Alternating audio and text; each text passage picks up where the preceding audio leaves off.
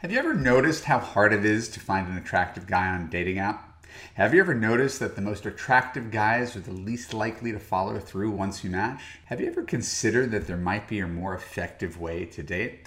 In this Love U podcast, I'm going to answer a common reader question, share some eye opening statistics about attraction, and give you some practical advice that will help you meet more attractive guys than ever before. Stick around. I'm Evan Marc Katz, dating coach for smart, strong, successful women, and your personal trainer for love. Welcome to the Love U podcast. Keep listening to learn what to do when you're not attracted to anyone. When we're done, I'll let you know how you could apply to Love U to create a passionate relationship that makes you feel safe, heard, and understood. So today, uh, I have a really short reader question. It's one I'm sure you could identify with. How can I keep being positive and hopeful when dating when every man is a disappointment? I'm finding that I'm attracted to so few men online that the guy who dumped me suddenly seems like the one. Please help me to see the greatness in these other guys. That's a short question, but I deal with that as a coach in my Love U community all the time. Women are lamenting the paucity, the dearth of quality men, um, both in terms of physical attractiveness and then in terms of the kind of man that they're finding. And they're saying it's, you know, it's a needle in a haystack. And so I'm not going to argue with that. I'm going to let you marinate in that for a second, your belief that there's no good men.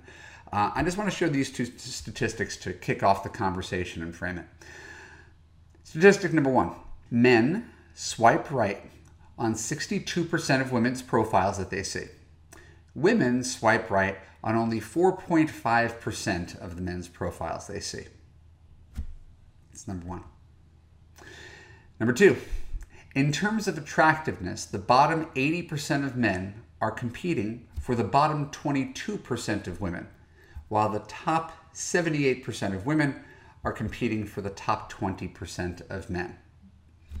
So you don't have to be a math major to see why this might be a problem. And I want to take a moment to break down what this means for you. Clearly, there is some sort of disparity, and we need to talk about why that is and what that means. So, to paraphrase the previous statistics, it means for whatever men's flaws are, and they are considerable, men are far more forgiving on looks than women are. Right? They have a sort of normal distribution curve. I mean, they're still going to write to the 27 year old bikini models. That's not going to change, but they're still writing to everybody else. If they're writing to 62% of women, that's a pretty broad swath far more willing to give women a first look. Even if we concede, and we can, that women uh, look better than men and try harder to look better than men, we're still talking about a very, like a massive gap, right? 62% to 4.5%. Women reject men 13 times more than men reject women. So just please take a moment as a woman who's listening to this podcast to think about what it would feel like to be rejected 95% of the time. That's the average male dating experience. Next, if 80% of women are going for the top 20% of guys, well, you're going to see exactly what you see right now. Those men, top of the heap, right, are by virtue of the laws of supply and demand going to have more options than they know what to do with. It's game of big big game of musical chairs. And since we know the dating sites are mostly about looks rather than character, it rewards good looking guys with an infinite supply of women, which would make it much harder for these men to differentiate women from each other after a couple of texts. And it would make it much harder for these men to keep track of everybody. It would make it much harder for these men to focus on one woman. And it would make it much harder for him to stop comparing you to your younger, hotter comrades. And it would be harder for him to settle down when those 80% of women are knocking on his door, just making it easier and easier for him to get laid without much effort. It would be really hard for a guy in that circumstance. It's not hard, not hard to get attention, but definitely hard to be able to focus on who he wants to put all his energies into. And remember, I'm this is not a, a matter of my opinion. I'm only echoing what you've told me. This is your observation about men and the online dating experience. So if there's a tiny percentage of men getting all the attention from all the women, What do you think you can do differently to get a different result? First thing is you got to swipe right on more than 4.5% of men. That number is too low because that's just looks space. Right? We haven't gotten into any other important characteristics like whether he's nice or whether he's emotionally available or whether he's got a good sense of humor or whether he exhibits character, kindness, consistency, communication, and commitment. All we know is that we've narrowed our dating pool to 4.5% of men. Right? And that's just too small. Right? That's more selective than the most selective college. So if you just swipe on 10% of men, right, you can reject 9 out of 10 men. Just right, 95 out of 100 you can't, right? But you can you can reject 90 out of 100, that's fine. Right? Just by going from 4.5% to 10%, you just doubled your dating options. That's good. Gives you more opportunity. Now, your first reaction to me telling you to open up to 10% of men might be like, ew, there's a reason I only swipe right on a tiny percentage of men, less than 4.5%. Men are disgusting. These guys, you don't, Evan, you don't understand what it's like to be a woman in my city, my age. I, have been doing this for 20 years. I, I really do understand. So I invite you to do this very simple thought experiment. Imagine a man who concluded the exact same thing that you've concluded. There's nobody attractive to me out there. The only people that I'm attracted to are women 21 to 29 wearing string bikinis. Those, those, I mean, and there's enough of them out there. I mean, there's about 4.5% of them. Those, but that's that's what I'm attracted to. I can't help that. It's not my fault. That's what I like. So if nobody else really does it for me, apart from these 21 to 29 year old bikini models, what am I supposed to do? Well, I could claim as that guy, well, I'm just doing what makes sense. I can't help what I'm attracted to. Why would I settle on some 36 year old wearing clothing? right? Or someone who's beautiful but is just shaped like a normal woman instead of an Instagram model. Why would I ever settle on that? Now, I I'm guessing, I could be wrong, that you'd find it outrageous if a guy thought his that was his only dating pool because that's what he was attracted to, right? Because likely eliminate you, and that doesn't seem particularly fair. Yet you're doing something that's the equivalent. Right? You are. You're just you're just finding different things attractive. So if I were giving advice to men, right, and I did for five years before I started focusing on women, I'd tell them the exact same thing. Stop focusing so n- narrowly on youth and beauty, not just because it's skin deep, right, and because the numbers don't play out, right, but because it's insanely competitive.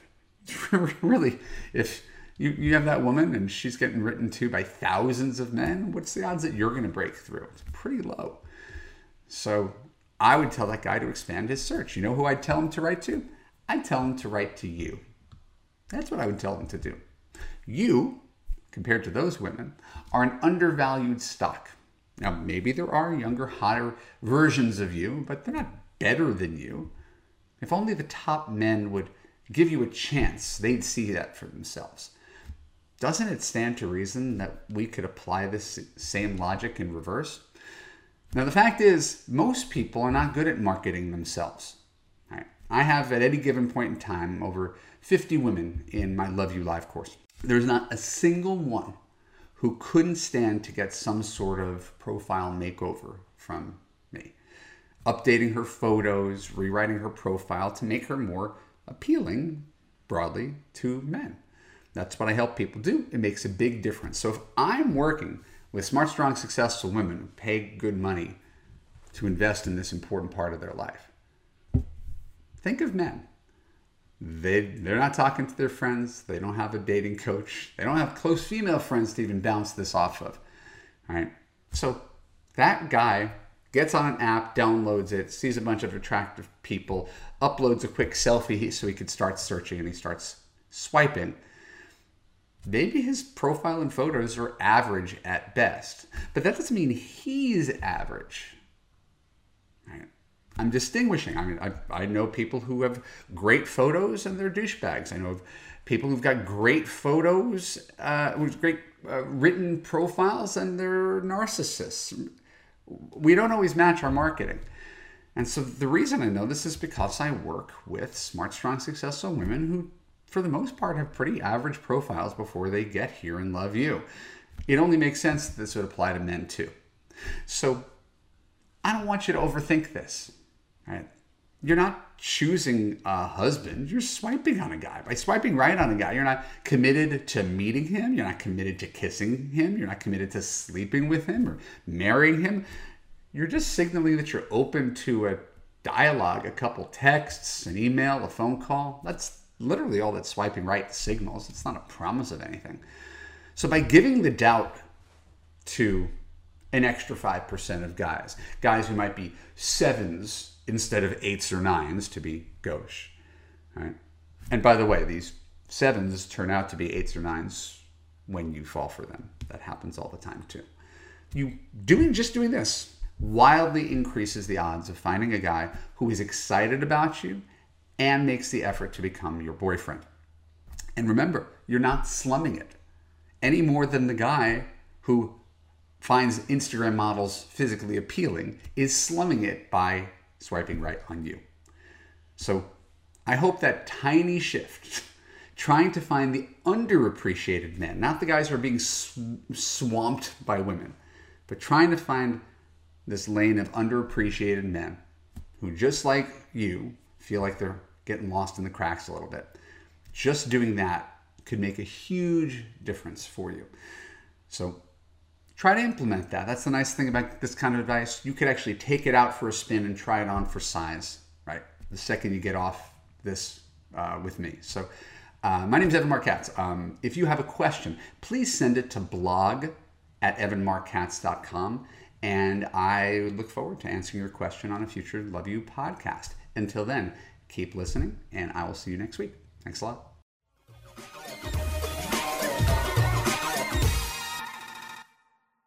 My name is Evan Marc Katz. Thank you for tuning into the Love U podcast.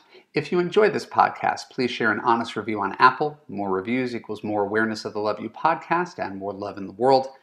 And if you have everything except a man and you want to have a happy, healthy relationship, I can help you. In Love U, you will gain confidence, learn to trust your judgment, and find a man who makes you feel safe, heard, and understood. Go to www.evanmarckatz.com and click to watch my free video. When you're done, you could apply to Love U to join hundreds of other smart, strong, successful women in a coaching community where women like you actually get the love you deserve. I'll see you there.